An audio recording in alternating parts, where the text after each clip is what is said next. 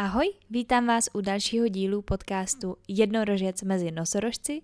V této epizodě je se mnou Nikolas Roy Arthofer, se kterým se bavím o tom, jak se přestěhoval z Ameriky do Čech, co ho sem táhlo, co se mu tady líbí, ale co mu tady taky chybí, jaký vnímá rozdíl mezi americkou a českou náturou.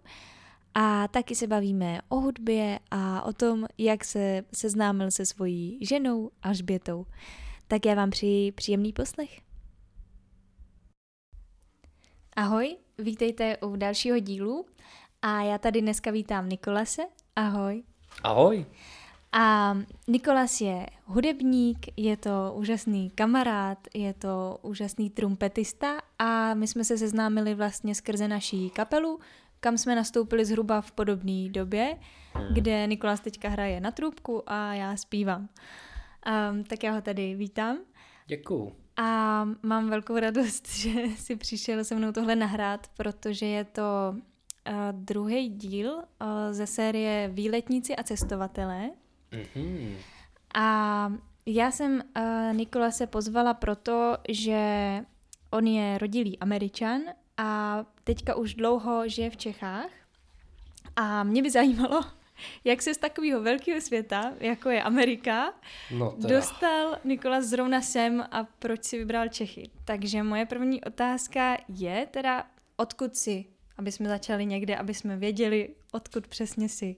Já bych chtěl na, na začátku uh, tě poděkovat za, za pozvání, je to moc fajn.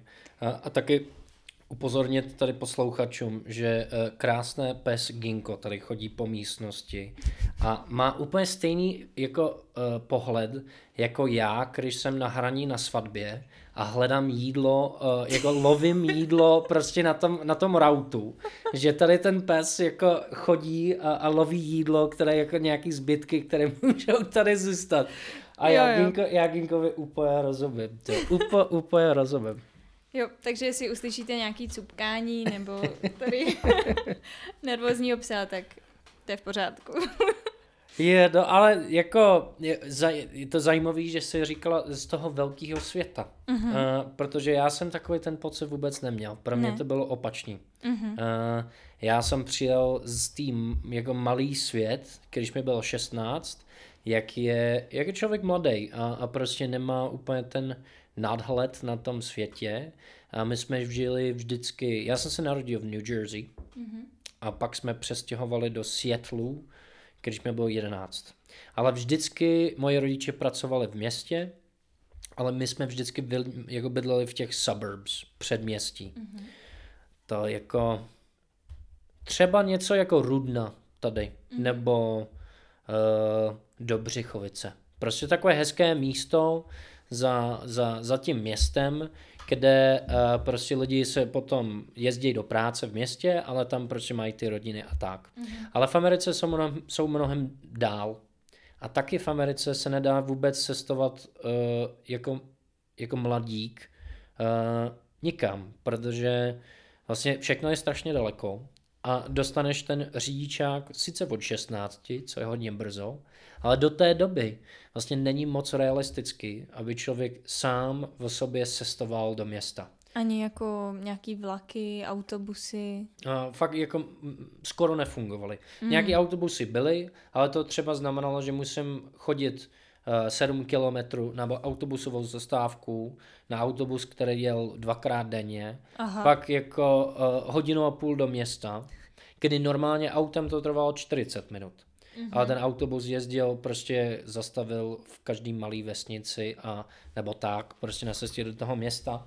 A, a bylo to takovej, nemu, jako, bylo to tak opravdu nerealisticky moc odcestovat z toho místa, kde jsme žili. Tak hodně jsem žil v té malé komunitě a, a byly prostě moc hezké věci na tom. To bylo, tam, kde jsme bydleli, bylo velmi bezpečný, krásná příroda v okolí. Hlavně jako moji rodiče to vybrali, protože byl kvalitní uh, vzdělání, mm-hmm. že jsem chodil na dobrou školu, ale ten svět byl prostě malý. Mm-hmm. Tak když já jsem se rozhodnul, že chci jet na výmění pobyt, tak přijít tady do Čech, tady, tak to bylo úplně prostě obrovský svět, jako obrovská změna. To jo. To, to jsem jako právě vůbec nečekala. Já jsem nikdy v Americe nebyla, takže představa jako jo, hážu to do jednoho pytle a je to obrovský kontinent. Takže Mm. Přesně jak říkáš, můžou tam být malý i velký světy, ale mm. jako Evropanka, co jsem převážně jenom v Praze, tak to právě vnímám, že je to něco velikýho, něco, mm. Mm, něco, co má jako daleko větší i dosah jako obecně a mm. teď mi tady vlastně říkáš, že to tak není, což je pro mě vlastně hrozně překvapivý, že se nedostaneš autobusem tamhle a tak. A jak tě napadlo jet na takový výměný pobyt? To ti nabídla škola, nebo? Ne, to právě to nebylo přes školu. Uh,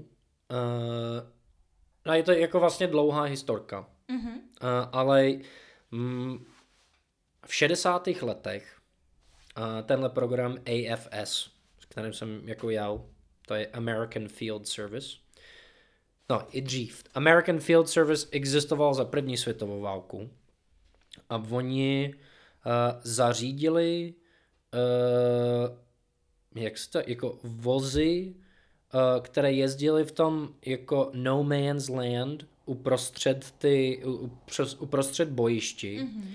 A bez ohledu na to, jestli člověk byl Němec, Francouz, Anglie, Angličan, Čech, tak jako vzali ty, ty, ty lidi, které byli zranění a jim léčili.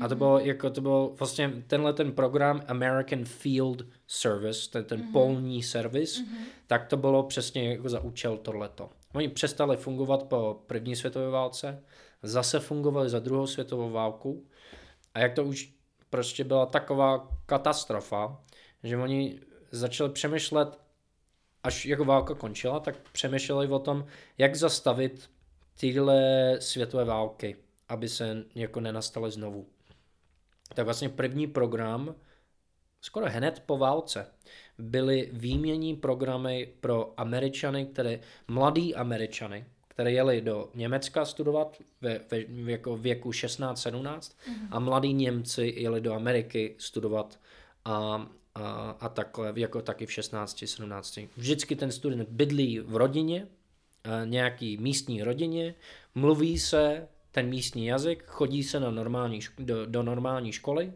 a, a takhle se skrz ty integrace, tak oni chtěli vyhnout no, vy, jako zastavit války, aby ty mhm. lidi víc Aby se seznámili vlastně ano. ty kultury. Přesně tak. Hmm.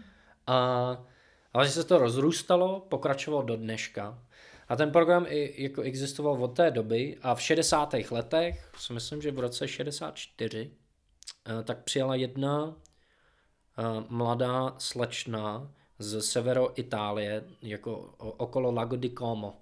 Eh, hodně, hodně na severu, asi hodinu a půl od Miláně. Mm-hmm. A ona přijela do Bostonu takhle studovat, žila v rodině a našla kamarádka ve škole, co, jež, co byla moje nejstarší teta. Je, mm-hmm. je moje nejstarší mm-hmm. teta, Auntie Terry. A oni se takhle v těch 16, oni se jako skamarádili, Eh, a vlastně zůstali v kontaktu celý život a už jako tyhle ty italský, ta, ta italská část její rodiny, ta, ta, ta, ta žena se jmenuje Anna Pozzi, eh, tak už ji považujeme za součást rodiny. A když mě bylo zase 14, se myslím, tak jsme jeli na rodinný výlet do Itálie mm-hmm. a právě v té Lago di Como jsem, jako jsme s rodinou u nich žili u, to, u tyAny, které už ona prostě byla důchodkyně a, a nějakou dobu byla prezidentka tenhle ten program v Itálii, mm-hmm. a, že vedla to celý. A, a vlastně ona mě inspirovala v těch 15, no tohle můžeš dělat taky. A pak jsem jel zpátky do té do Ameriky, už ten brouk byl v mém hlavě a, a nějak to prostě jelo. No. A jak tě jako to přivedlo zrovna k Čechám, když jsi měl i blízko k té Itálii, mm. tak jak, jak tě napadly zrovna Čechy? No, na, napadly, jako Itálie napad, napadlo mě první. Mm-hmm. Uh, ale vlastně po tom, co jsem jako mluvil s těma um, uh, jako s těma lidmi, lidi, které pracovali s tím programem v Seattlu, tak oni říkali, že Itálie sice jo, ale není tam moc dobrá jako hudební výchova uh, plošně v té mm-hmm. celé jako místě. A já jsem hodně aktivně hrál v té době klasickou hudbu Uh, a chtěl jsem hrát. To byl základ pro mě. Uh, tak vlastně oni říkali, že někdo z toho studentského orchestru, ve kterém jsem hrál, která hrála na, na violu nebo něco takové, tak vlastně se stejným programem cestovala do Čech a že to bylo fajn. A jsem říkal, OK, kde jsou Čechy? tak jsem se takhle koukal, pak jsem, jako mě to došlo, že, že no, za prvé, že dvořák, který jsem v té době říkal dvorek, uh, je z, uh, je, je z, z Čech, uh, tak to mě nějak došlo, protože to jsem už hodně hrál, jeho, jeho skladby. Uh, a pak jsem si říkal, no, tak, tak dobrodružství, no. Mhm. Ty jo. Takže ta, ten impuls byl od tebe, ne od rodičů. Jo, ten, ten, ten impuls byl ode mě, ale moji rodiče to podporovali. Mm-hmm. Velmi, a... oni věděli, že je to pro mě jako důležitý krok. A ty jsi byl, uh, měl jsi nějaký teda hudební zaměření na škole? Mm-mm. Nebo co jsi, jako s čím jsi jel studovat sem? Jestli jsi měl nějaký zaměření i tady? Mm-mm. Za, za čím jsi šel, ne?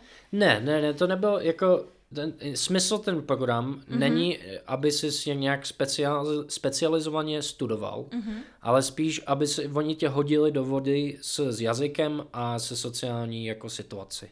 Tak jsem vlastně žil v normální rodině, poměrně normální rodině a, a, a chodil jsem na, na prváku. K tomu se dostanem.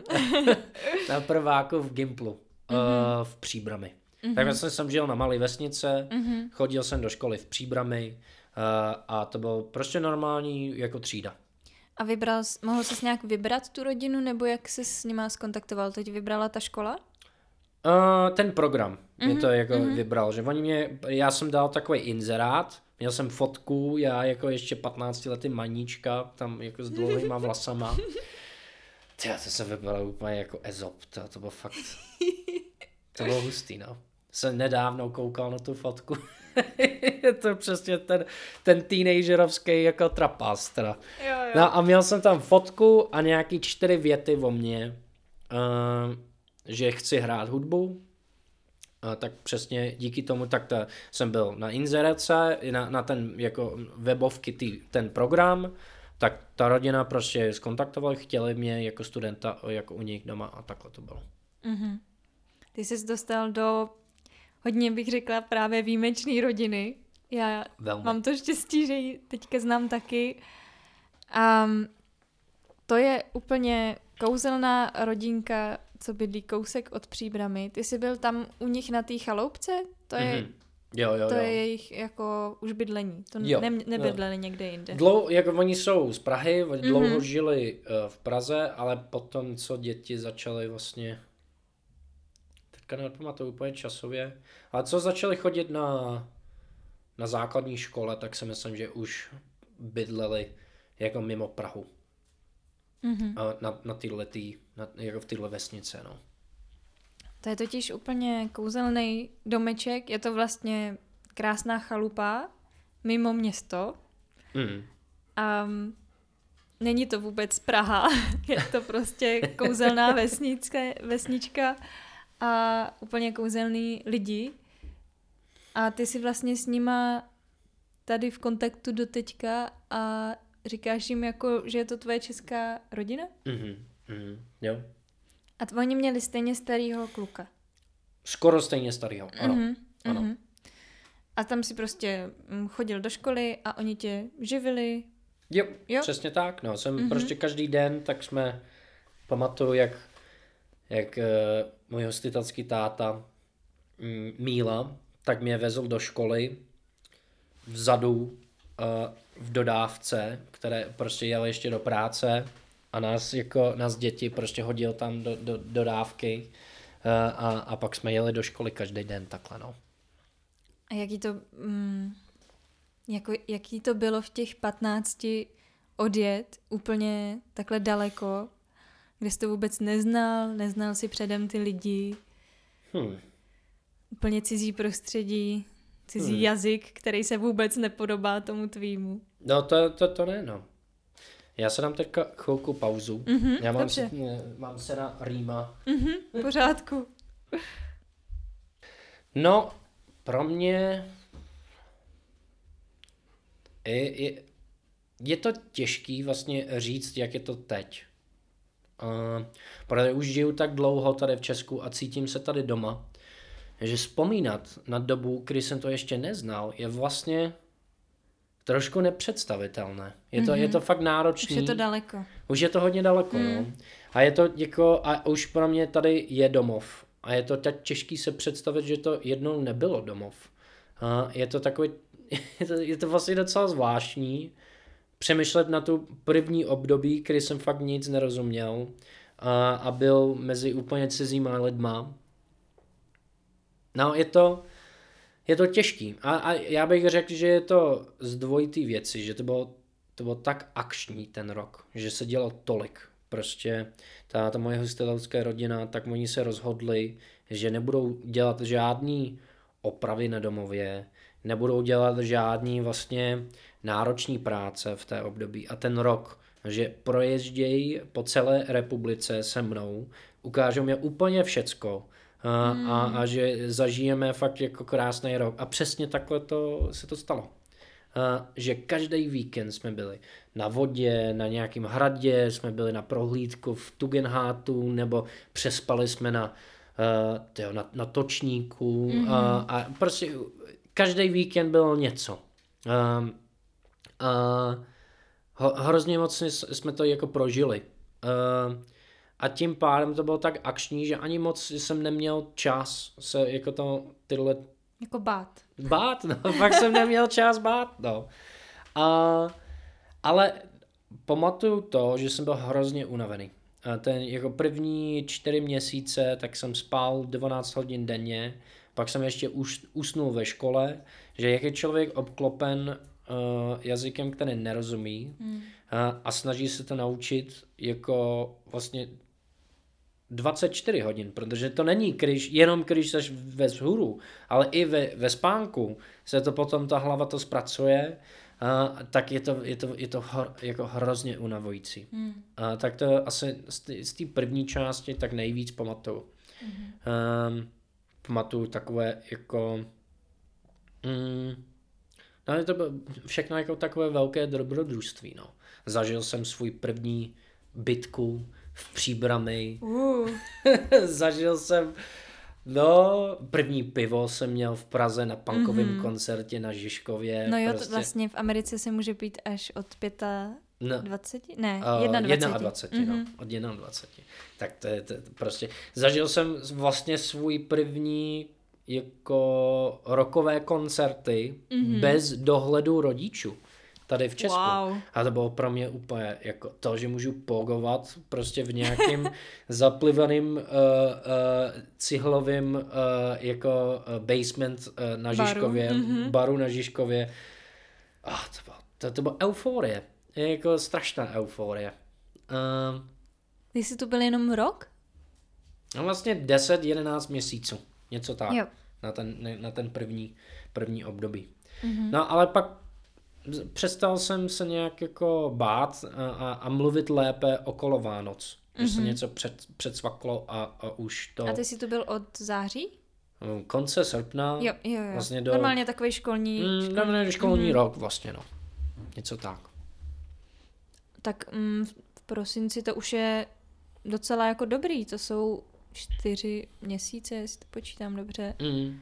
To je jako poměrně rychle na to, že to je úplně jiný jazyk s těžkýma hmm. ř a tak. No, a tak jako výslovnost a gramatika a vlastně celkově pochopení, tak to k tomu nedošlo po čtyřech měsících, to je jako delší práce. Ale to, že jsem začal myslet v češtině, mm-hmm. tak trvalo těch čtyři měsíce. Mm-hmm. Že jsem, a začal jsem myslet tak, neměl jsem úplně slovní zásobu, nerozuměl jsem všechno, co se děje. Uh, to trvalo mnohem díl, uh, ale uh, začal jsem myslet a pak byl jsem mín unavený potom kvůli tomu. Mm-hmm. Co, co je pro tebe třeba i do teďka nejtěžší v té češtině na pochopení nebo? Kdy tykat a kdy vykat. Mm-hmm. To je strašný kulturní zvyk a jazykové zvyk, které fakt prostě nepochopím. To, je tam, to jsou takové awkward situations, které mě prostě fakt trápí občas. Tak jako, já pak jako říkám, jako, že, že vykám víc, než by bylo potřeba a pak vypadám prostě tam jako stařec medle, jako mezi, mezi těma mladejma a nebo prostě, že, to, že tykám moc rychle s, s někým, nebo nerozumím rozdíl mezi tím, když máš vykat někdo, který je starší, ale když jsou už student, tak vlastně oni tě mají vykat, to je strašný pravidla, no. To no jo. furt jako nedošlo. Tohle mě vlastně vůbec nenapadlo. Já jsem si říkala, že nějaký zvratný zájmy na se mm. a takovýhle věci. Ale to teda ale... víme, jako ty, ty, tyhle věci mě nejdou, ale to mě netrápí. Mm. Pro mě je to vlastně takové irrelevantní a vlastně se všichni smějou, když dělám chyby, tak, uh, tak je to v pořádku. Ale to, co mě trápí, je přesně ten jako tykání a vykání, mm. protože tam se, tam se můžu někdo jako vlastně dotknout tím, mm. že, že udělám nějakou chybu jazykové. Mm-hmm. Jakou cítíš um, rozdílnost té nátuře, když jsme u toho třeba vykání a tykání? Tak jestli cítíš nějaký uh, velký rozdíl v nátuře tý americký a český? Nebo třeba těch lidí mm. uh, z tvýho města, kde jsi narodil a tady? Mm. Já jsem žil vlastně na víc místech v Americe. Mm-hmm. Jsem se narodil v tom New Jersey, pak jsem byl v Seattle, a pak poté, co jsem byl na tady na ten výjimení rok, tak jsem ještě strávil čtyři roky v Bostonu, než jsem studoval na vejšku. A já bych řekl, že ty, jako, že kultura tady v Česku je mnohem blíž k lidem v Bostonu, než v Seattle. Mm-hmm. A už, ta, už ten jako, jak jsem byl malý uh, v tom New Jersey, tak to zase tak dobře nepamatuju, nebo nemůžu to úplně mm-hmm. vycítit, vlastně říct moc o tom, jak se lidi chovali.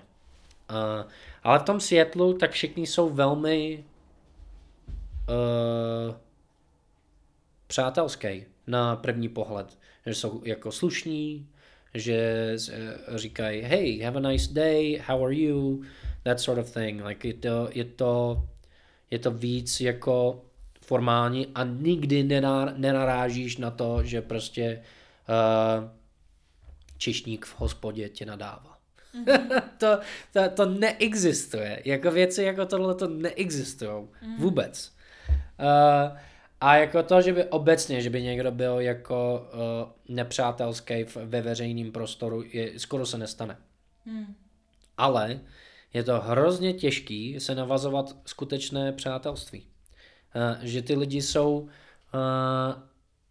že jsou přátelský, ale jako když už řeknou, hey, let's, let's go grab a beer sometime, let's go, let's go have a coffee, dej, pojďme na pivo, nebo pojďme hmm. na kafe, tak vlastně to absolutně nic neznamená. A jim skutečně vytáhnout na, na to nějaké setkání je vlastně skoro nemožné. Je to fakt jako, je to velmi náročný mm-hmm. se mhm. navazovat tyhle ty jako skuteční vztahy s někým. Takže tam je vlastně takový jako společenský návyk toho být jako přátelský hodně. Ano. Ale to pravý přátelství toho, že tě vážně chce na to kafe mm. pozvat. Je fakt těžký navazovat. Mm. To neznamená, že lidi to nedělají, jako no, dělají, ale, ale to navazovat jako no, je nově je fakt těžký.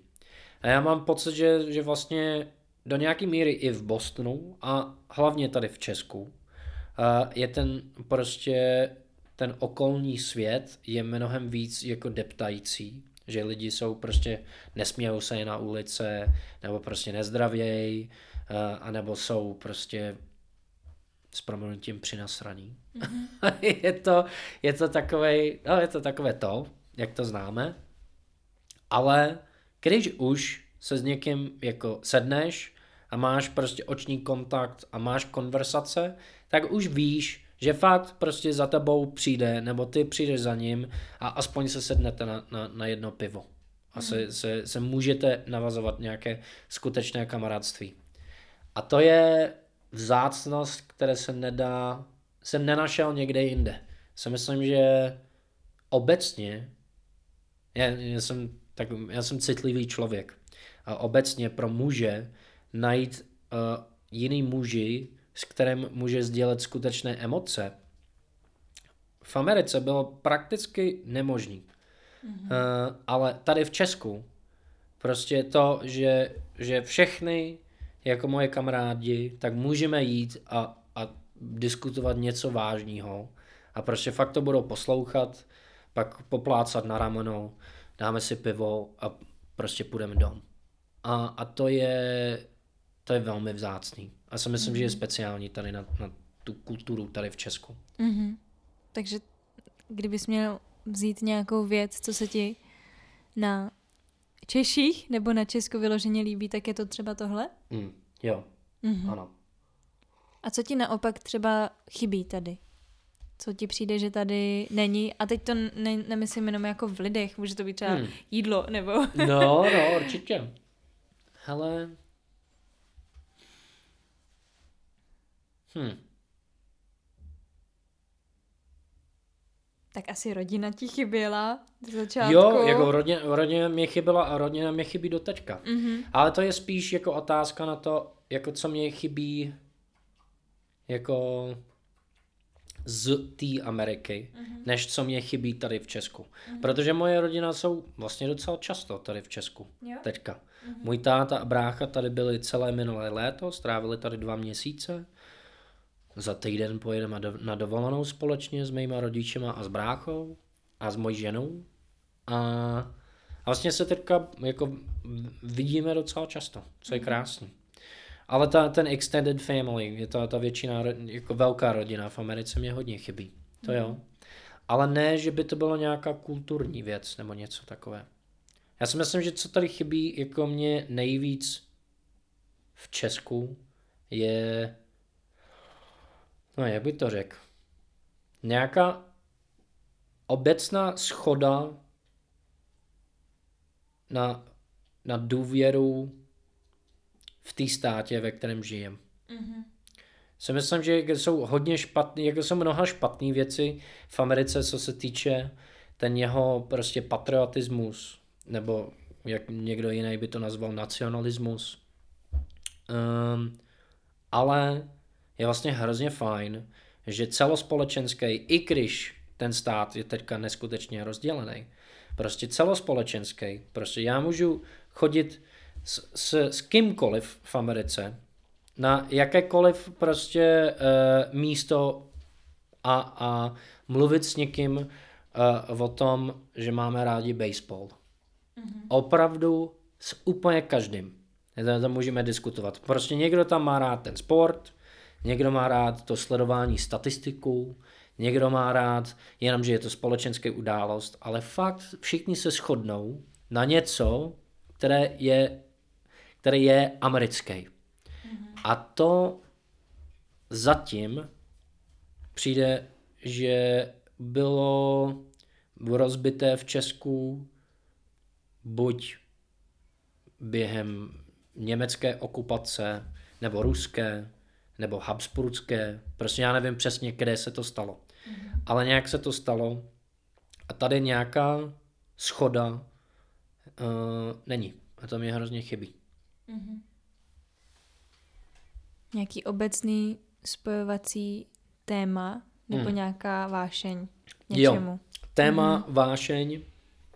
Taky to jako může i promítat do té do politické roviny, a možná to, to není zas tak důležitý, ty, ty politické roviny, ale, ale fakt jako já si myslím, že každý zná ten nádherný pocit, když se Česko hraje jako hokej a je ten, ten jeden jako čas v roku, kdy prostě můžeš chodit po městě a prostě prostě dát někdo high five, protože Češi prostě uh, vyhráli zlatou medaili. Jako, to je, to, to, je to, tenhle ten jako společný pocit je v Americe mnohem víc. Mm-hmm. A, a tohle to mě chybí.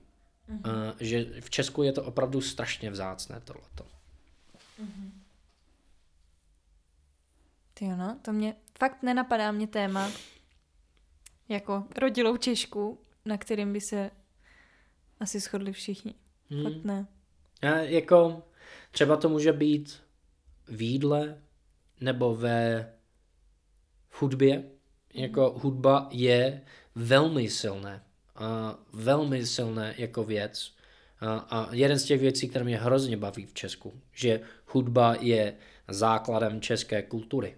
A, že, že lidi prostě a, poslouchají hudbu, oboje amatérské a profesionální, a dělají to doma, posílají děti, prostě aby hudbu. učili. Mm. Prostě to je, to je speciální v Česku. Ale zas mně to nepřijde, že je to úplně, stále to není něco, které je úplně univerzální. Mm-hmm. I když je to hodně rozsáhlé a víc než kdekoliv na světě, tak to stejně jako ještě není úplně jako ten, ten spojovací prvek. No. Mm-hmm. Já se ještě vrátím uh, k té češtině. Uh-huh. Um, ty jsi jak dlouho teďka v Česku? Osm let. Osm let. Se vším všudy. Aha. Dohromady. A měl 8 jsi, let. ty jsi měl po škole, po tom, co jsi tu byl ten rok, mm-hmm. tak jsi měl ještě nějakou dobu, než jsi asi musel dodělat školu v Americe, nebo... Já jsem musel dodělat ten high school, mm-hmm. ten, ten střední v Americe, to bylo ještě jeden rok. A pak čtyři roky, bakalář trvá čtyři roky v Americe. Tak to jsem měl čtyři roky v Bostonu jako mm-hmm. student. A dvakrát přes léto na letní prázdniny školní, tak jsem přijel sem do Čech. Dělal jsem nějaký jako internships nebo prostě nějakou jako vedlejší práce. Byl jsem tady na tři měsíce, pak jsem jel zpátky do Ameriky. A pak v roce 2014, jak jsem dokončil tu školu, tak jsem rozhodl, že chci přestěhovat zpátky do Čech a od té doby tady žiju. Mm-hmm. A šel jsi ještě studovat sem něco? Jo, jo, no poté, co jsem, jsem jako pár let pracoval, jsem nějak snažil se najít a, a pak jsem rozhodl, že chci zkusit jít zpátky do školy, tak jsem začal navazující magisterský studia na, na fakultě sociální věd. Mm-hmm. A to jsem vlastně už chtěl to dělat jako pro sebe, tak jsem rok vlastně připravil na ty přijímačky, chodil jsem do nultý ročník a při, jako, jak, jak s češtinou a i s jako odbornými znalostama, tak jsem připravil rok, děl, udělal jsem ty, ty přijímačky a začal jsem studovat. A to už jsi studoval v češtině celý, nebo ten program jo, jo, jo, je v angličtině? To, to, mm-hmm. ne, studuju v češtině. Mm-hmm. Ale jako hodně tím je studuju mezinárodní vztahy. Uh, tak tím pádem uh, hodně ta odborná literatura už je v angličtině a, a hodně těch jako, vlastně jak bych řekl, asi polovina přednášek byly stejně v angličtině, ale polovina potom byly v češtině. A ten program celkově je v češtině a já za měsíc a půl mám státnice. Uh. Uh. to je téma teda. Uh, a, a ty budou v češtině, no.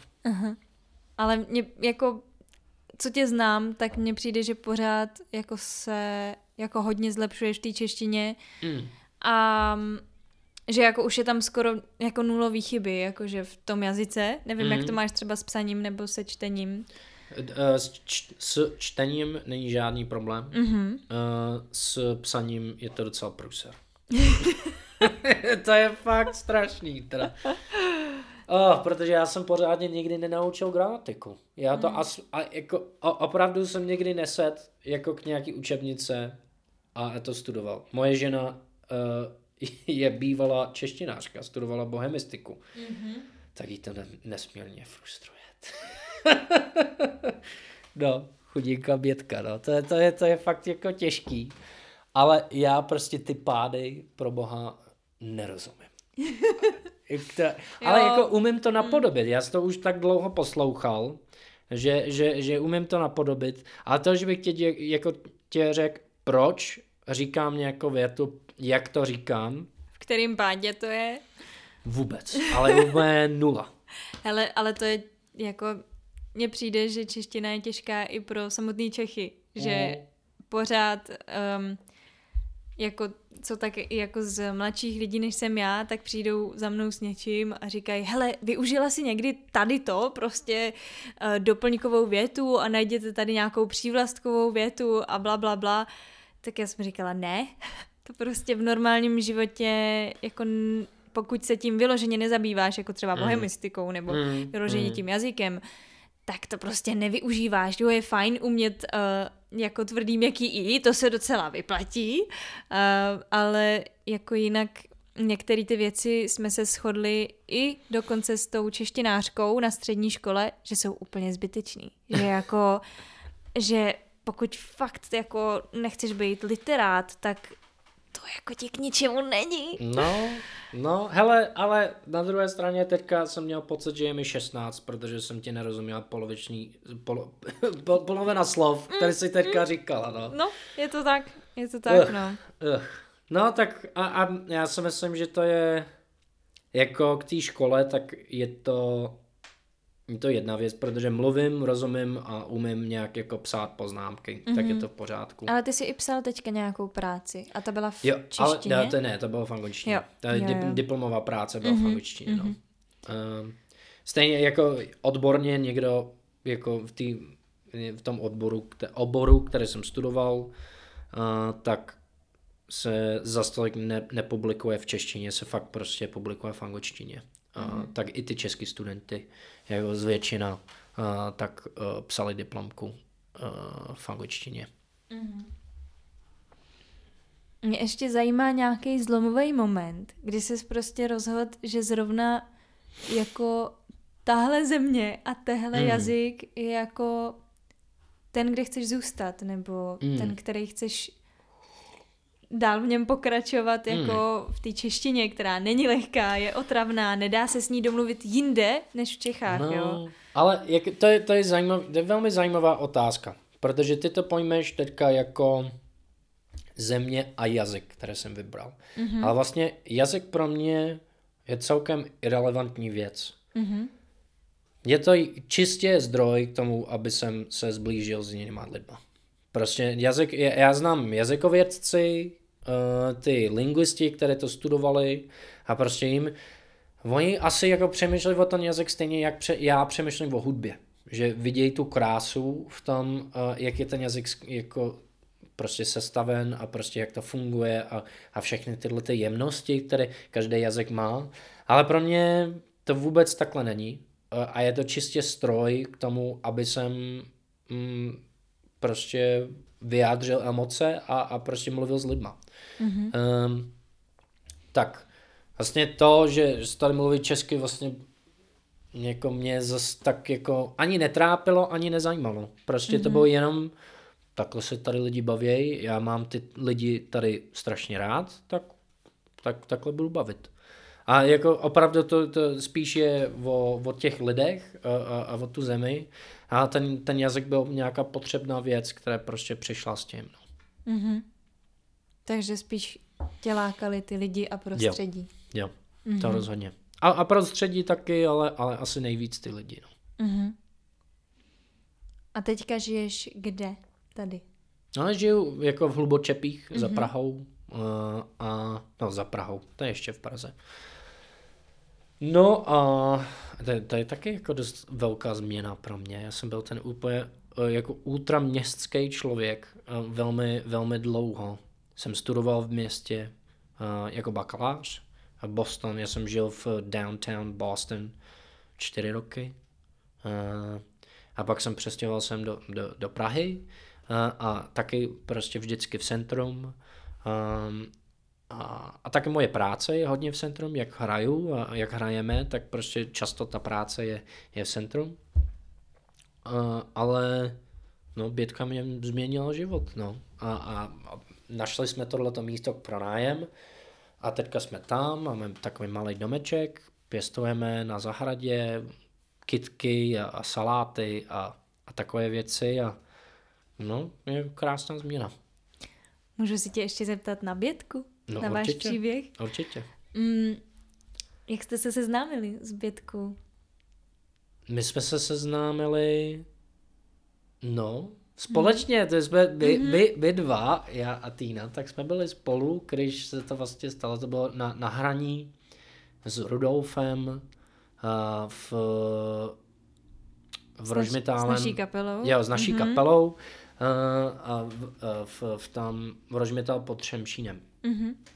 A, a vlastně Bětka my jsme jako kolem sebe prostě nějak toužili už 10 let, fakt dlouho. Ona chodila na stejný Gimpl, mm-hmm. jak já chodil, když mi bylo 16, ale uh, ona byla ve čtvrtáku a já ve druháku. Ne, já v prváku. Tak vlastně pro ní jsem byl úplně irrelevantní, prostě takový jako malinký člověček v té době. A, a... Takže ona je starší než ty? Jo, jo. Mm-hmm. A, a vlastně my jsme potom takhle deset let později střetli na, na tuhle akci, na kterém jsme hráli a ona tam na ten den, ona, ona už jako nějaký roky předtím a i tenhle rok tak hrála uh, hlavní roli ve slavnostech, na kterém jsme hráli. A to se jmenovalo Slavnosti uh, královny Johanky. Protože královna Johanka z Rožmetálu Uh, tak, uh, tak je z, toho místa vždycky jako oslavují to, to město s ní. Uh, a, a je tak krásný historický průvod, který projede celé staré Rožmitál. Uh, jsou tam, já nevím, 50 lidí jako převlečené do renesanční jako v oblečení. A konečně prostě pán Bůh mě to tak připravil, úplně bící před očima, že skutečně ta moje žena přijde na bílém koni a v renesančním obleku převlečená jako královna Jahanky, no. A, fakt prostě, už to bylo deset let, pán Bůh už jako prostě říkal, ty jsi úplně debil, to já ti to snažím nahodit prostě furt a, a, a prostě to takhle zařídil. No. Ty jsi měl princezu na bílém koni. No, skutečně, no, skutečně. Ty jo, tak to je magický. to jsme měli fakt, bylo to krásný, no. Bylo to krásný. No a pak ten večer jsme takhle prostě začali povídat a už od té doby tak to, to šlo dál. No. Mm-hmm. A bavili jste se už jenom česky? Mm. Nebo bavíte se jenom česky? Jenom česky, no. Mm-hmm. Jenom česky. Uh, Bětka mluví krásně anglicky uh, a mluví s mojí rodinou, ale uh, pro ní to není jako zase tak pohodlný a pro mě prostě můj život je v češtině tak mm-hmm. vlastně to nemá ani smysl, jak moc bavit v angličtině. Um, a taky teda jako já, já jsem, já z mé strany, tak jsem zakázal uh, jazykovou výuku uh, v rámci vztahu, protože si mm-hmm. myslím, že je to teda, to je teda fakt chyba.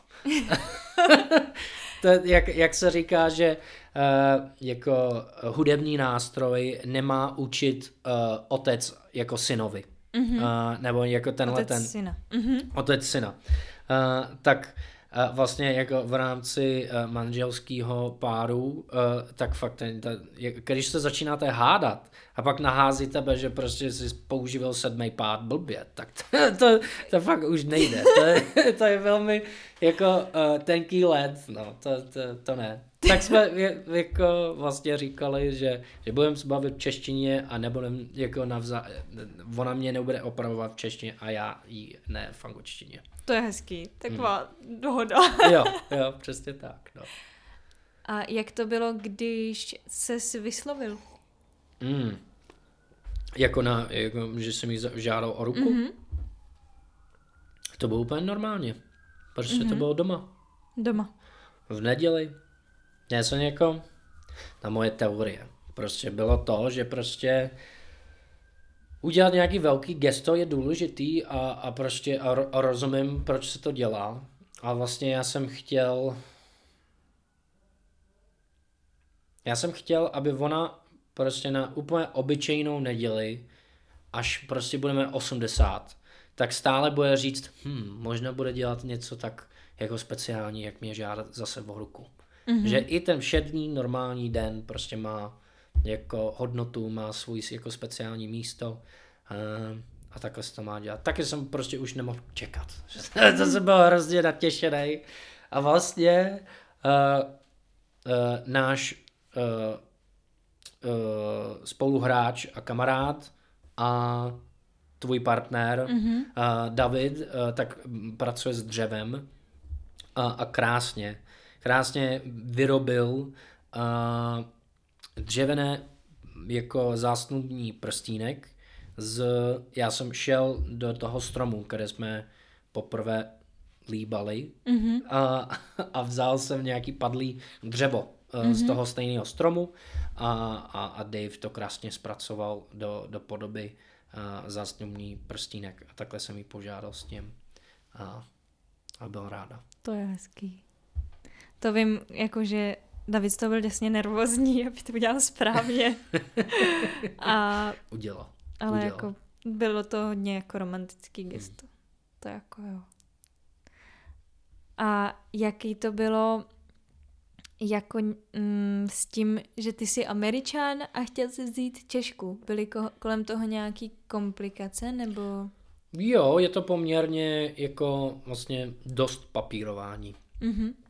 Česku si myslím, že aby dva Češi sobrali, a, tak je to vlastně docela jednoduchý. Potřebuješ rodní list, nějakou občanku a, někdo ověřený od státu, aby, aby, abyste mohli takhle brát. Ale jako američan tak vlastně byli docela dost papírování s tím, aby se ověřilo, že nemám ženu v Americe. A musel jsem něco dělat s trestním rejstříkem třeba, mm-hmm. že nemám žádný jako uh, tresty uh, v Americe nebo někde jinde. Uh, jako platnost, jako víza se musela také řešit. Uh, prostě bylo, jako, jak se všema jako prostě žít jako cizinec v cizí zemi znamená, že neustále bojuješ s úřadama. A já bych doslova říkal bojovat, že je to hmm. docela náročný. Uh, a v nějaký chvíli, a, a ty jako většina lidí, které tam potkáš na těch úřady, jsou fakt snaživí, strašně pomůžou. To třeba přesně, když jsme řešili naši svatbu eh, v Rožmitále, tak ta paní mat- matrikářka tam prostě vůbec neznala ten systém, jak, eh, co vlastně musí jako dělat, aby Američan vzal Češku. Ale všechno prostě naučila, krásně byla připravena, nám pomáhala, hmm. říkala přesně, co máme dělat. Bez ní bychom to vůbec nezvládli. A, a fakt jsem strašně vděčný za to. Ale to nezmění to, že prostě ten kupa papíru, tak jsme stále museli vyřešit um, tak je to, no, to, tohle je jako cizinec prostě doprovází furt. Mm-hmm. Buď je, je to svatba, nebo prostě výzum, nebo... Ty nemáš český občanství? Ne, ne, ne, to ještě ne. Mm-hmm. To se, to se ne, nepřevádí s tím, když si tady někoho vezmeš, že bys Au, dostal Automaticky i... ne, no. Uh-huh. Automaticky ne. A Mm, to i když si tu chtěl zůstat nějakou dobu, tak to si měl nějaký studentský víza, když Mm-mm. si tady začal studovat, nebo jak to fungovalo? Studentský víza ne, já jsem vždycky pracoval jako OSVČ. Aha. A, a prostě se, se může vzít vízum na, na základě jako ten trade work, mm-hmm. jako OSVČ. Mm-hmm. A no, to byl, já jsem úplně jako mně se hrozně líbí ten váš příběh s pětkou, hmm. protože je to prostě takový jako hodně kouzelný. Mně přišlo, hmm. že jste si jako Děkuju. fakt uh, jste se hledali a jste se našli, jak se říká. Hmm. A jak vzali tvoje rodiče to, že jsi uh, jako už zůstal tady hmm. a že jsi vybral Češku? Hmm. Ne, já si myslím, že to, to jsou dva docela rozdílné otázky. Mm-hmm. Já si mhm. myslím, že pro každé rodič tak mm-hmm. je to mhm. strašně náročný, že to strašně náročný, když to, to dítě prostě žije daleko. Uh, že No, že je to prostě bolestný. Hmm. Do nějaký míry bolestný, do nějaký míry ten člověk je pišnej na to, že to dítě je schopen se prostě zařídit ty věci sám pro sebe a, a zařídit ten život tak, jak by chtěl. Ale to pro moje rodiče tak bylo hodně náročný. Uh, jako to, že jsem tady byl od 16 do 17, tak oni jako asi věděli, že to možnost je, že, že se budu potom usadit někde jinde. Uh, ale asi nečekali to, jak se to, že to bude stát, jak se to stalo. Uh, že tady prostě budu na celý život a, a, a poměrně rychle jsem byl tady na, mm-hmm. na, mhm. na, jako na, na celý život. Um, a jsem, jako pro něj to bylo hodně těžký. Ano, ani ne, že myslím, že já to vím. Um, a, a pro mě to taky bylo.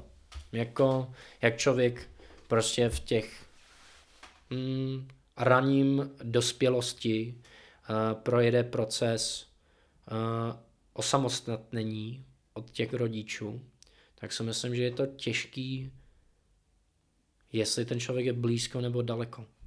Eh, to je, to je náročný proces. Mm-hmm. A, a bylo to pro nás taky náročný.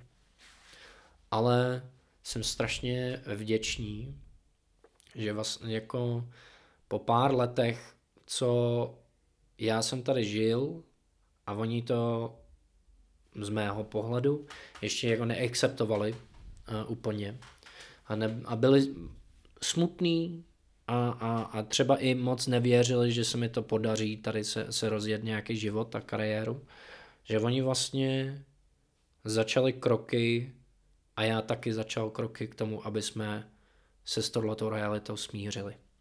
A to je výsledek prostě takové opravdu těžké emoční práce, jako s tou rodinou.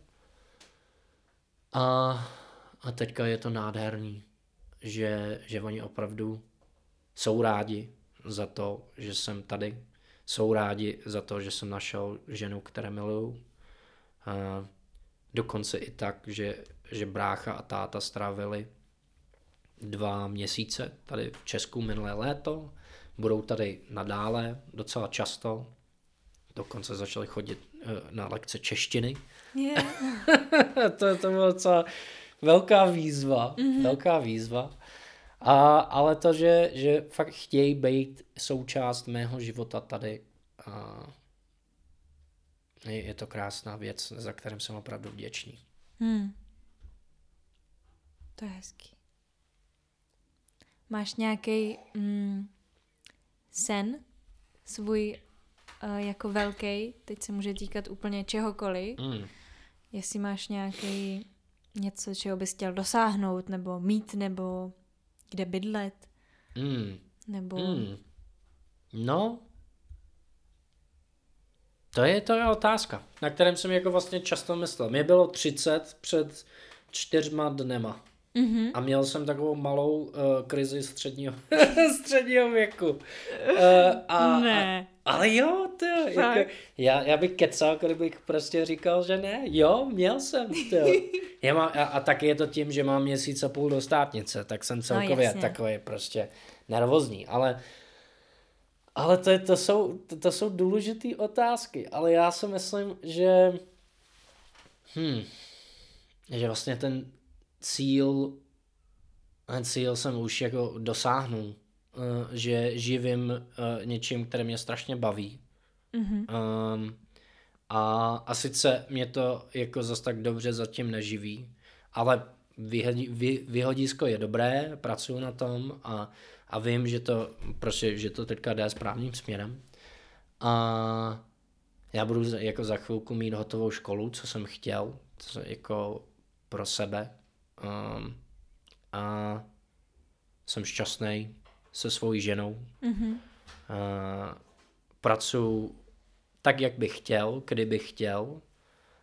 A si myslím, že jako ten, ten velký cíl je právě, právě strávit ten čas uh, v tom životě opravdu, jak bych chtěl já. Mm-hmm. Uh, a nedělat věci, které mě nezajímají. Uh, a neustále se ten prostě ten uh, procenta čas, času v tom týdnu, které strávím s, jako s, s věcma, které mě nezajímají, se stále prostě zmenšuje mm-hmm. a ten čas, kterým strávím s věcma, které mě baví, se stále zvětšuje. To je krásný. A to, to úplně stačí. To je krásný, to je krásně řečený. Já myslím, že tohle je jako vlastně děsně odvážný mít a vůbec jako toho dosahovat, protože si to spousta lidí nedovolí, protože chtějí mít nějaký ty jistoty, mm. který často právě ti neumožňují dělat víc to, co tě třeba tolik baví, no. jak si říkal, že se ještě třeba neuživíš tak, mm. jak jsi chtěl, mm. ale prostě věříš, že k tomu dojdeš, mm. tak to je vlastně taková jako vnitřní odvaha, mm uh, vložit tu důvěru v sebe, že to jo. dokážeš a i vlastně v to okolí, že ti to jako dá. Mm. A to mi přijde jako krásný. Úplně úžasný. Děkuju. Ale já si myslím, že jako přemýšlel jsem na tuhle tu otázku docela mm-hmm. často. Um, protože jinak bych prostě tu hudbu ne- nezačal věnovat prostě naplno a takhle jako rozhodoval. Já jsem měl jiný jako kariérní dráhu předtím, uh, který jsem vlastně odpustil kvůli tomu, že jsem poznal, že hudbu a, a tohle to chci věnovat naplno. Um, ale je fakt důležitý pamatovat, že já pocházím z rodiny, které mě zafinancoval studium v Americe, tak jsem vyšel z toho, že mám titul ze školy, který je velmi kvalitní, bez dluhu. A, a vždycky vím, že když mě se to fakt jako nebude dařit a já už nebudu mít co jíst, že nebudu hladovět. A pro většina lidí, které, no já nevím pro většina, ale pro mnoha lidí tohleto záchranný bod, že prostě nechcítnu hladem, neexistuje. Hmm. Tak ten jako sice jo, já neříkám, že, nejsem na sebe pišný, že, že tohle to jsem jako, od, jako um, tu odvahu a já si myslím, že je to správná slova. Bylo to docela náročné se sbírat tu odvahu se, se, se tohleto dělat. A vlastně ten exist, jako já vím, že prostě nikdy nebudu mít existenční krize mm-hmm. z mhm. toho, jestli se, uh, uh, jestli se ten můj sen se nepodaří. Mm-hmm. Já mhm. vždycky můžu začít učit angličtinu. Ginko. Který se vlastně jako docela dobře uh, jako člověk uživí s tím. A, a já prostě neumřu hladem. Mm.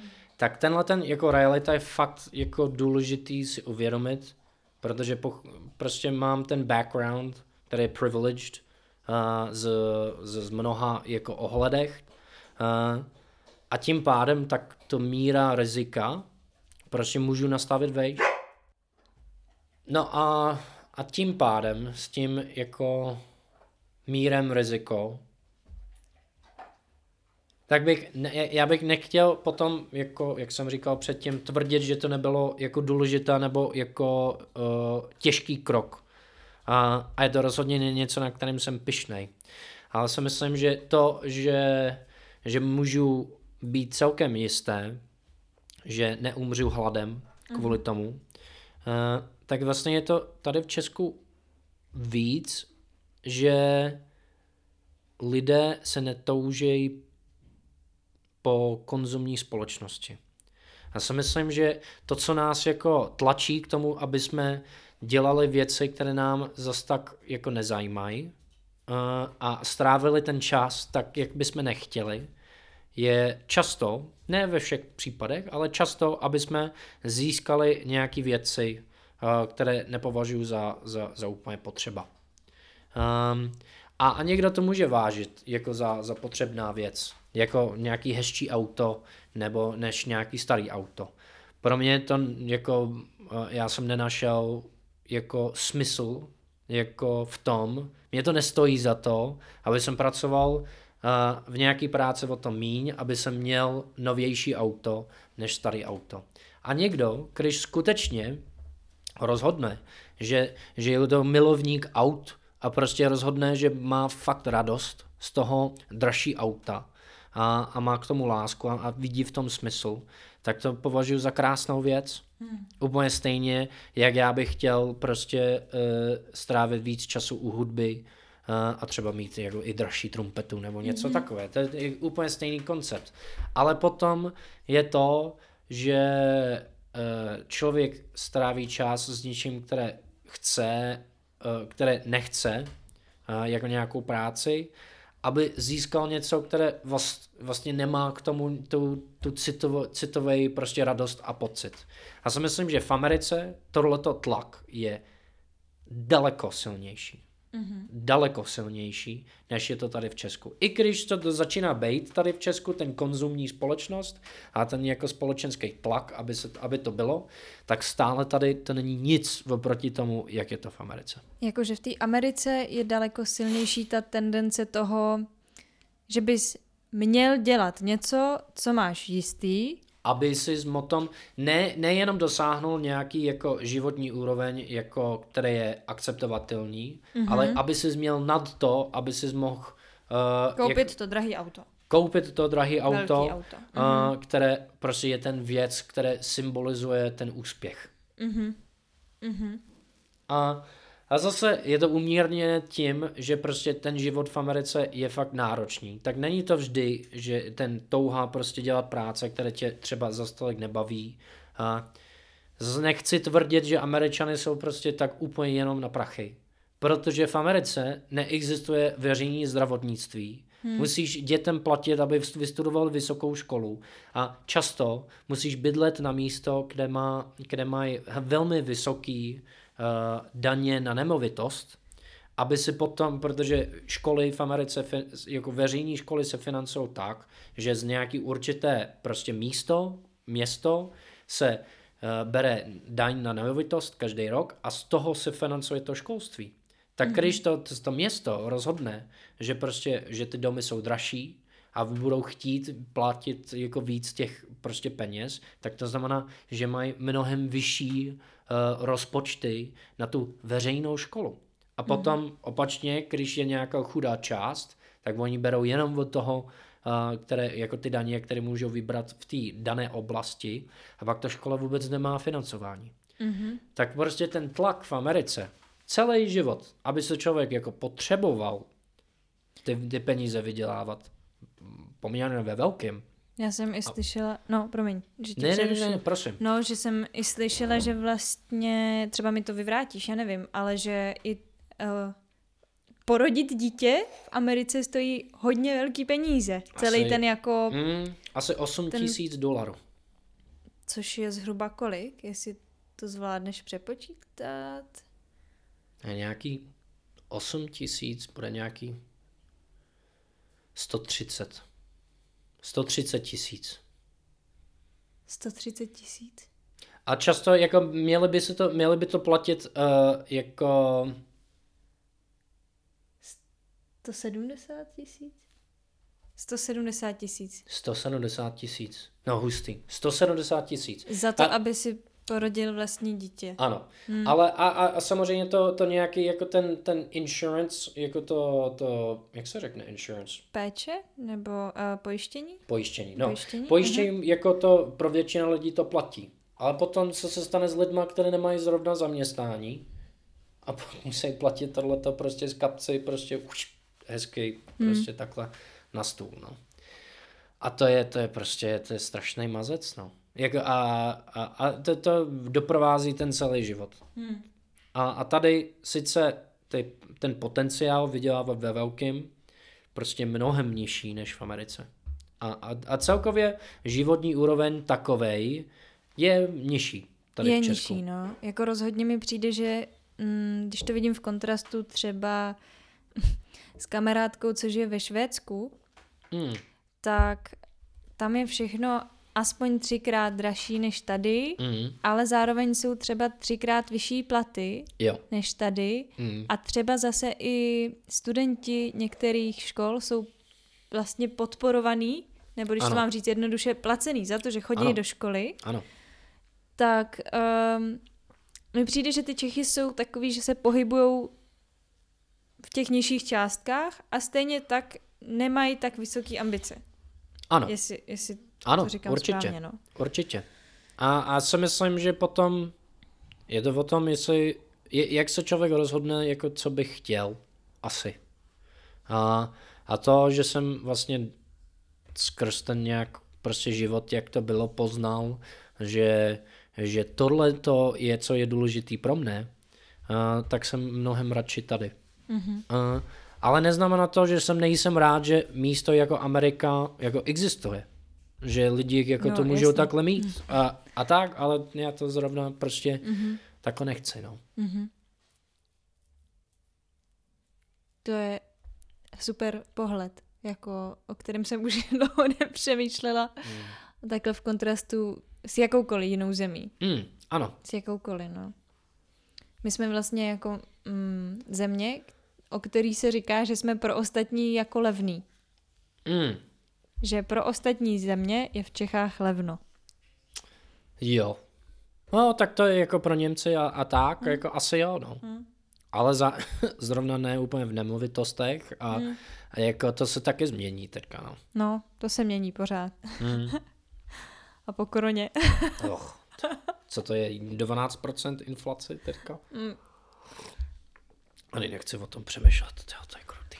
Ještě jsem se chtěla vrátit k tomu, co teda teďka děláš. Ty jsi zmiňoval, mm. že jsi teda dal směrem hudby, mm-hmm. tak uh, jestli jako nastíníš, co teda, čím se teďka zabýváš vším hudebně? Jo, um, hudebně tak zabývám teďka na prvním místě, tak moje kapela Lilimat. Uh, my jsme to založili, založili společně s, s Ivošem Novákem, uh, kytarista, s kterým jsme hráli spolu dlouho uh, v kapele Kondurango, co je kapely Báry Herzánové. Ivoš tam hrál já si myslím, že 30 let hráli spolu. Hmm. A, a ta kapela teďka zrovna nefunguje. A, a my jsme vlastně před třema rokama zažil, za, založili duet a, a teďka jsme přidali nový člen, taky bývalý člen uh, toho uh, Kondoranga, mm-hmm. Matejáš Mejzer uh, na to bicí. byl i bývalý člen Dirty Rudolf. I bývalý člen, no je to všechno nějaký rodinný, no. A jsme teďka přidali tam a, a, a zrovna teďka se to tak jako rozjíždí a, a je to super. A, a je to pro mě velký zá, jako zážitek. A píšeme, zatím jsme všechno psali společně s, s Ivošem a, a zpívám tam jako moje texty, moje příběhy. A anglicky. Anglicky i česky. Mm-hmm. Skládám jako v oboje. A a to je úžasný zážitek. Uh, vlastně já jsem i, vel, i, i v těch jiných kapelách vždycky hrál ne jako ten frontman. Mm-hmm. Uh, a tady jsem jako ten frontman. A je to úplně jiná, prostě ne liga, ale spíš jako úplně jiný druh uh, té práce. Uh, a, a vlastně jsem byl z toho úplně vyklepaný. A teďka, že jezdíme trošku víc, tak nejsem zase tak vyklepaný, že, že se v tom začínám cítit a, mm-hmm. A to je hrozně fajn. Um, a, a doufám, no vím, že tenhle léto bude docela našlápnuto. Budeme hrát v tom Rožmitále pod Třemšínem s tím Lilimatem, budeme hrát na prázdniny v Telči, na, na folkovém festivalu tam a nějak celé po republice. A, a je to radost, že to hmm. teďka jako, že moje tvorba jako běží takhle. Co je to zhruba za žánr? Mm, jazz a folk. Mm-hmm. Ně, něco mezi tím. No. Mm-hmm. Něco mezi tím. Tak je to hodně inspirovaný uh, Bárou Hrzánovou. Mm-hmm. No ona prostě změnila můj jako hudební život úplně. A že nasměrovala mě v tom jako mládí, uh, v, tom, v těch začátcích tady v Česku jako v rámci hudby, tak ona mě přijala do její kapely a, a strašně no strašně moc mě učila. A teďka jezdíme společně poslední dobu v jiný projektu, ve kterém jsme dali, jmenuje se to Cigán Tour a jezdili jsme celé doby, doby covidu. Mm-hmm. Základ byl eh, Bár Harzánova, Mário Bihary a já na, na, na trumpetu a hráli jsme pro duchodci takhle pod oknem jsme postavili zvuk, prostě hráli 45 minut koncert pro důchodci, pak jsme zbalili, prostě jeli dál, prostě fakt jako pojízdní cirkus, no. Mm-hmm.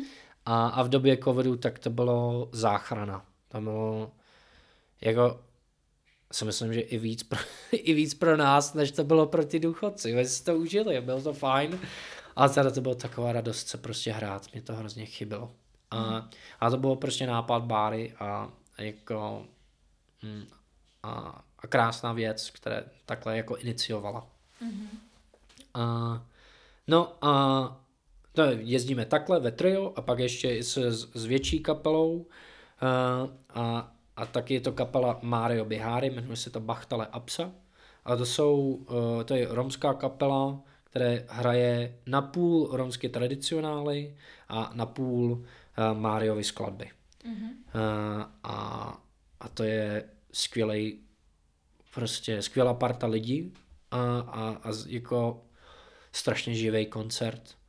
Uh, a prostě vysoké úroveň muzikantství.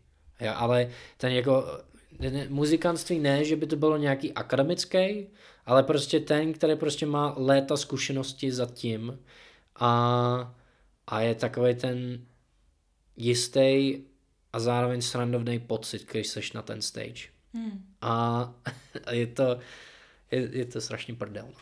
Je, je to fajn. A no teďka my hrajeme společně v Dirty Rudolph a to je, si myslím, že kapela, která nejvíc má, nejdelší kapela, která funguje teď, ve kterém jsem hrál. Hmm. A, a to je fakt úplně neskutečný. Když jsem ti potkal první, tak ti bylo 16, ne? 16, ježíš, to, je, to, je, to je času.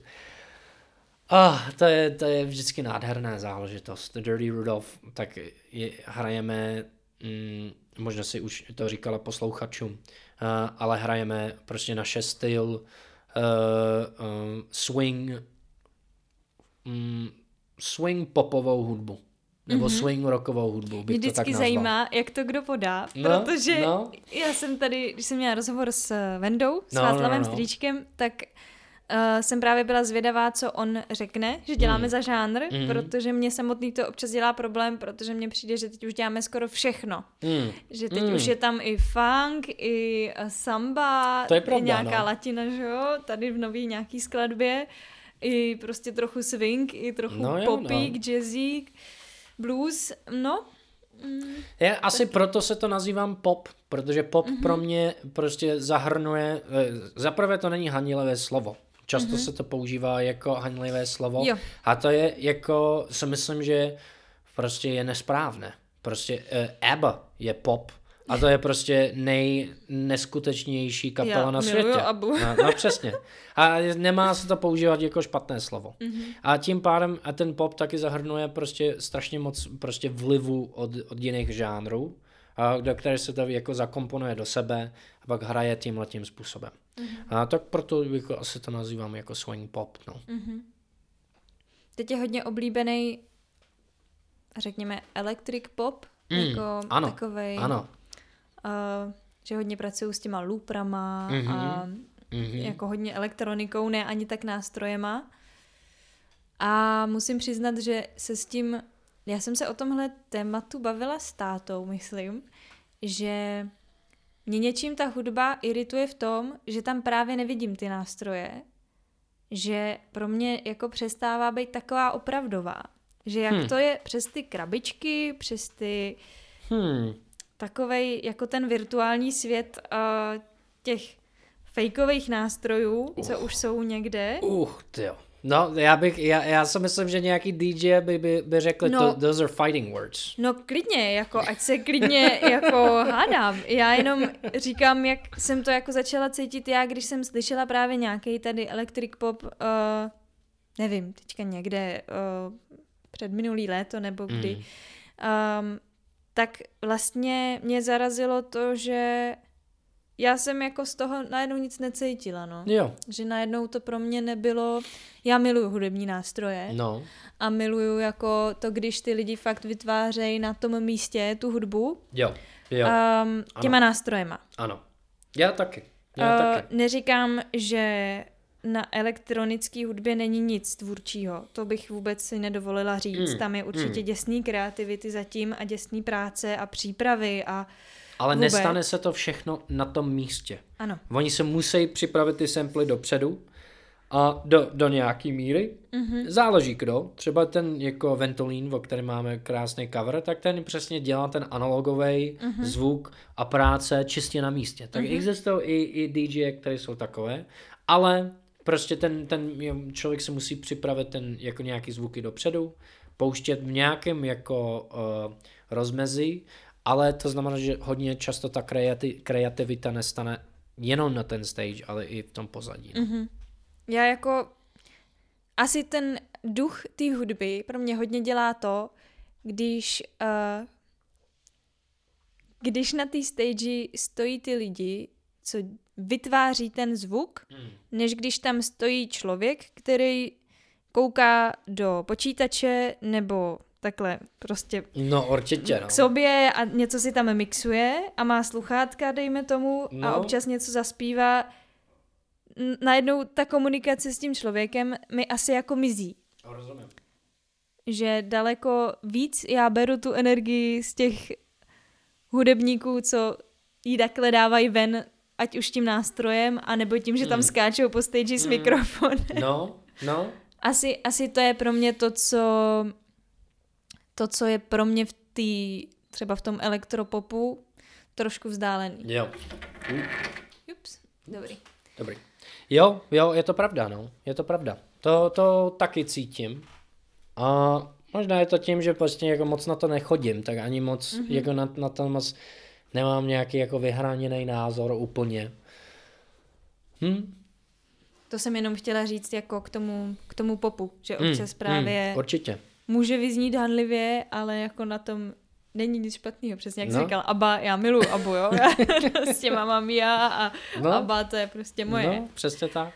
No a pak ještě hraju s, s kapelou Podsta Zuzaně Navarové, mm-hmm. že vlastně jako do toho duchu, duchu uh, toho jako ten 90 folk uh, a jak mám vlastně k tomu blízko, tak je, tak je to skrz tohleto.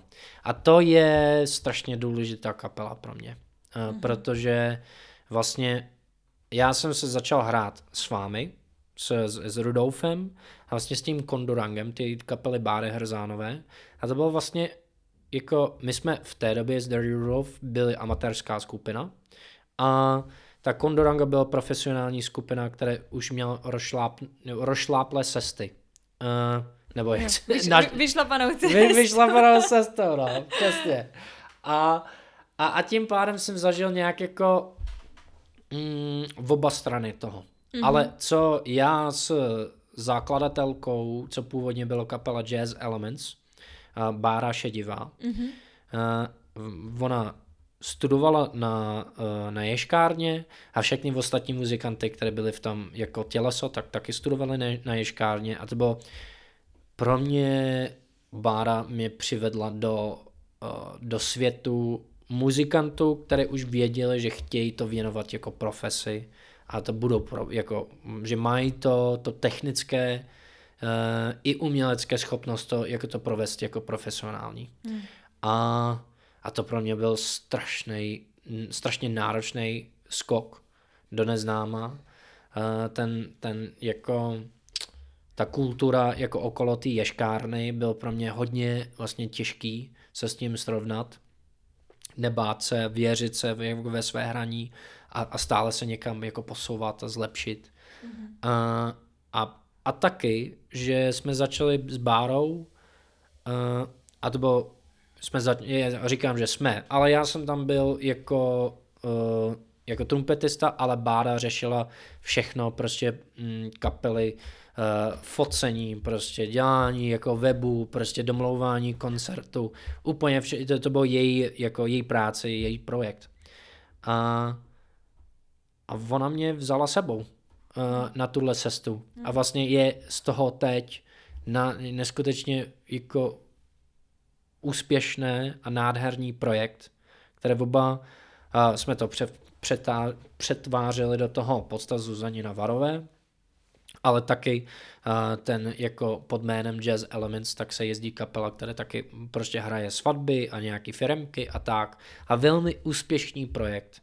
Uh, a já se to mohl zažít s ní. Prostě od ten úplně začátek, kdy jsme prostě hráli pro úplně uh, nikdo, uh, do toho teď, že prostě běžně vyprodáme nebo prodáme 120 lístků mm. na, na, na koncert mm. Uh, a, a máme z toho nějaký oboje umělecký uh, krásný pocit a i finanční jako uh, prostě ohodnocení, které je adekvátní k tomu, k té kvalitě práce, které děláme. A to je no jako neskutečná jízda, když na to jako přemýšlím zpětně. Že, že to byl první člověk, s kterým jsem přišel do kontaktu, která opravdu věřila, že se to profesně může rozjet tak jak jako já bych chtěl, aby moje kariéra vypadala do budoucnosti a která to fakt dotáhla mm-hmm. takhle uh, do, do té situace, ve které to je teďka. A je to strašně inspirující.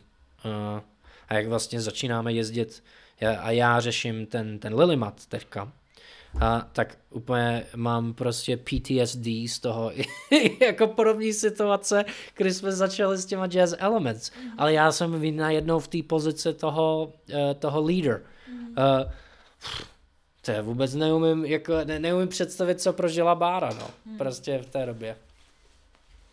A, a to, to hrajeme tenhle projekt a teďka úplně novinka, co se hrozně těším, že budu začít hrát a v další představení jako divadelní soubor Masokrutí. Uh-huh. A, a to je, to, to bude fakt pecka.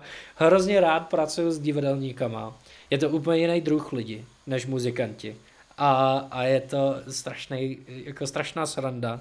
A strašně jako velká inspirace. Uh-huh. To je zase skupina, která je vedená úžasným způsobem. A já jsem nadšený z toho, jak, jak vlastně ta organizace funguje, jak vlastně uh, jako celé struktury jako a komunikace funguje uh, a, a z toho, že někdo je tam, který má opravdu jako vizi, ví, co chce a že já to do toho můžu jako něco dát. Mm-hmm. A, a no, teďka bude mít premiéru 5. června. 5. Hmm. června budeme jo, mít jo. premiéru toho Oidipusy, se to jmenuje mm-hmm. nové představení. A zase nesmírně těším. To bude fakt to se taky těším. Já se těším na premiéru, možná i víc těším na generálkový týden. Protože jo. já nikdy nezažil generálkový týden. Jak Aha. nejsem divadelník, mm-hmm. tak jsem to nikdy nezažil. Vždycky jsem slyšel, jak je to peklo, jak je to prostě jako šílený, šílený zážitek. No, tak se jako jsem docela těši, natěšený na to, aby jsem to zažil na vlastní kůži. No. Mm-hmm. Já jsem na to představení děsně zvědavá, protože já jsem tady... Ginko. Já jsem tady uh, kačku měla, mm-hmm. jako uh, v rozhovoru. Jo, to je pravda. To je ale pravda. nebavili jsme se právě tolik o masokrutí, oh. protože jsme říkali, že by bylo fajn, kdyby tu byla i Eliška mm. Soukupová, která že dělá teďka, mm, nebo oni dvě teďka převzali ten soubor. Ano. A takže to ještě bude možná nějaký rozhovor. A ještě jsem chtěla říct k té uh, báře, která mm. se uh, teďka jmenuje už, není šedivá, už... Je, uh, červinková, už, no. Červinková. Jo, no, uh, tak jenom, jestli nás Jasne. poslouchá... no, Pejsek už je tady nervózní, tak uh, my budeme za chvilku končit. No jo. Uh, že jsem jí chtěla říct, uh, já jí to pošlu, tehle mm-hmm. rozhovor, uh, protože já mám Zuzanu Navarovou hodně, hodně ráda.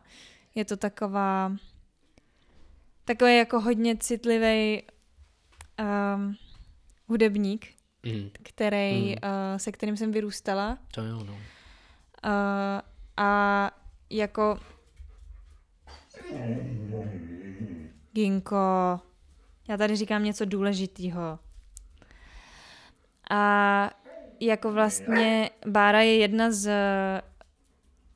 mála lidí, jako slyšela jsem už spousta interpretů, co mm. se snažili napodobit Zuzanu mm. Navarovou, nebo zpívat jako ona, zpívat její písničky. A musím říct, že Bára jako jediná od který mě se to líbí hmm. a kterou, od který já to jako dokážu přijmout. Hmm. Hmm. Protože jinak jinak prostě mě přišla nenahraditelná jako Zuzana. Jo. Ale já si myslím, že Bára to rozumí, že, že právě je nenahraditelná a tím pádem vlastně zpívat ty písně, jako že bys člověk jí podobal, nedává smysl. A vlastně to, to není ani jako moc poctě její, jako její umělecké smysl. Hmm. Um, že já, já moc k tomu jako přímo nemůžu říct, protože já jsem bohužel uh, mm, paní Navarové někdy nepoznal. Já uh, taky ne, no, no jako osobně ale, určitě ne je to, Bára to, to dělá, že přinese svůj jako lásku k té hudbě a zpívá to jako, jako Bára. Mm-hmm. Zpívá to jako Bára s úctou k tomu, ty, ty jako nádherní texty a, a styl a, a skladby, ve kterém jako ona prostě působila a zpívala. Hmm. Já si myslím, že proto to funguje. Jako to je, no, jako v tom musí být takovýho srdce. Mm, ano, ano, a toto jako rozhodně tam je. Tak jenom to jsem, to jsem jako chtěla říct, hmm, protože jako fakt mi to přijde výjimečný a ne každý jako No, ne každý mi může sáhnout hmm. na Zuzanku, na no, Zuzanu určitě, Navarovou, no. protože to je prostě už něco tak uh, zarytýho ve mně, jak jo. to mám od toho dítěte, hmm. prostě mi hmm. to rodiče pouštěli různě v autě a doma a já už to mám tak prostě zažitý, že no už jako dělit se vlastně o ten pocit jo. z těch písniček hmm. s někým, kdo se je snaží dělat, tak uh, no tak od té báry mi to funguje, no. Hmm. Tak to jsem jenom chtěla říct. To je krásný. To je krásný. A teda jako i od vás, jako podsta Zuzaně Navarový hmm. celý té skupiny, že mi to funguje. Jo, jo a to, to, jsem, to jsem moc rád, ale právě hmm. to, to proudí, jak, jak jsem říkal předtím, to proudí z toho, že Bára to, ta skupina založila a, a vede dále uh, a právě ten, hm, ta upřímnost, ta energie tak proudí z ní, no. Hmm. No, mm, já mám asi probraný všechno, co jsem s tebou tak zhruba chtěla probrat. Myslím, že bychom se mohli bavit ještě hmm. hodně dlouho. To jo. A bavím se s tebou moc ráda o všech těchto věcech. A já bych to tady klidně teďka ukončila. A kdybychom přišli na téma, o kterém hmm. bychom se chtěli ještě třeba spolu bavit, třeba víc o té hudbě, no. tak uh, si ti moc ráda pozvu znova. Budu strašně rád, děkuju moc krát Taky za děkuju. pozvání. A ještě, kdyby si chtěl někomu něco říct, nebo sdělit, nebo nějaký svoje moto, tak... Svoje moto? Nebo jakýkoliv vlastně cokoliv, co bys chtěl někomu předat, tak ti nechávám teďka prostor.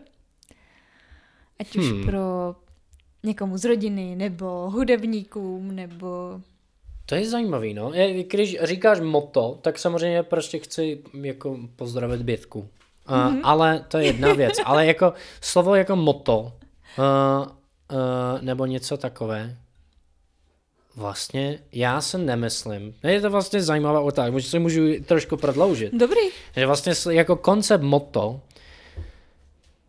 mě zase tak jako nelíbí. Protože je to jako jako kdybych já jako, jako umělec, považuji se za umělec, prostě měl co kázat jiným lidem. A to vůbec to takhle, jako vůbec to takhle nemám. Mm-hmm. Že je to mhm. vlastně ten opak, že moje smysl je jenom sdělit ty emoce, které já jako cítím v sobě. A když to někdo prostě rád poslechne uh, a nebo mu to zajímá, tak jsem moc rád. A, a to, je, to je fajn. A třeba to i ho ovlivňuje potom. Ale to není jako vlastně můj jako věc ho říct, jestli to má mm, respektovat nebo se mu to má líbit. Mm-hmm. A jako koncept, že bych měl moto, že, že jako podle něho se má žít, uh, tak si myslím, že třeba je to něco, které může být pro mne, ale aby jsem to říkal ostatním lidem, tak to pro nich může být úplně irrelevantní. Mm-hmm. Takže jestli to chápu správně, teď říkáš lidem, ať se jim líbí to, co se jim líbí. Jo, jo, to je hezky řečeno. To je hezky řečeno. Tak Děkuju, jo. Děkuju moc. Tak se měj krásně. Mějte se krásně. Ahoj. Ahoj.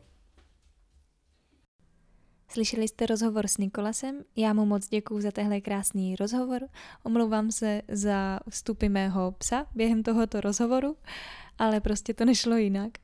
A jinak moc děkuji všem, kdo posloucháte, moc děkuji, že to doposloucháváte až do konce. A kdybyste mě chtěli podpořit, tak mám založený Patreon, kam se můžete podívat, eh, co chystám za novinky A kdybyste mi chtěli napsat jenom nějakou zpětnou vazbu, jak se vám jaký podcast líbil nebo nelíbil, tak eh, budu taky moc ráda nebo budu moc ráda za jakékoliv sdílení. Tak jo, mějte se krásně a ahoj.